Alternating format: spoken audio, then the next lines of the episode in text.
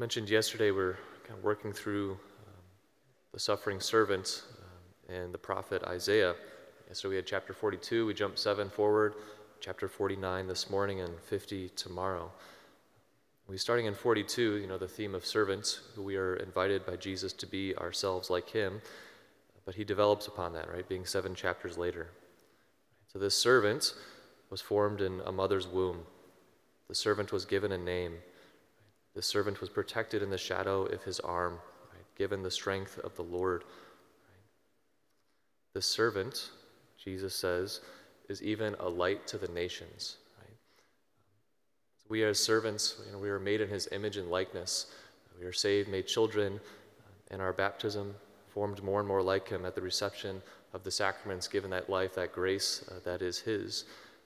And like servants that are formed in his image, unite that to Peter, what he says, Master, where are you going? I want to follow. And Jesus says, You will follow. Right? You will die like I die. And so will we too. Our invitation is to invite, unite our entire lives to the Lord, even to unite them upon the cross.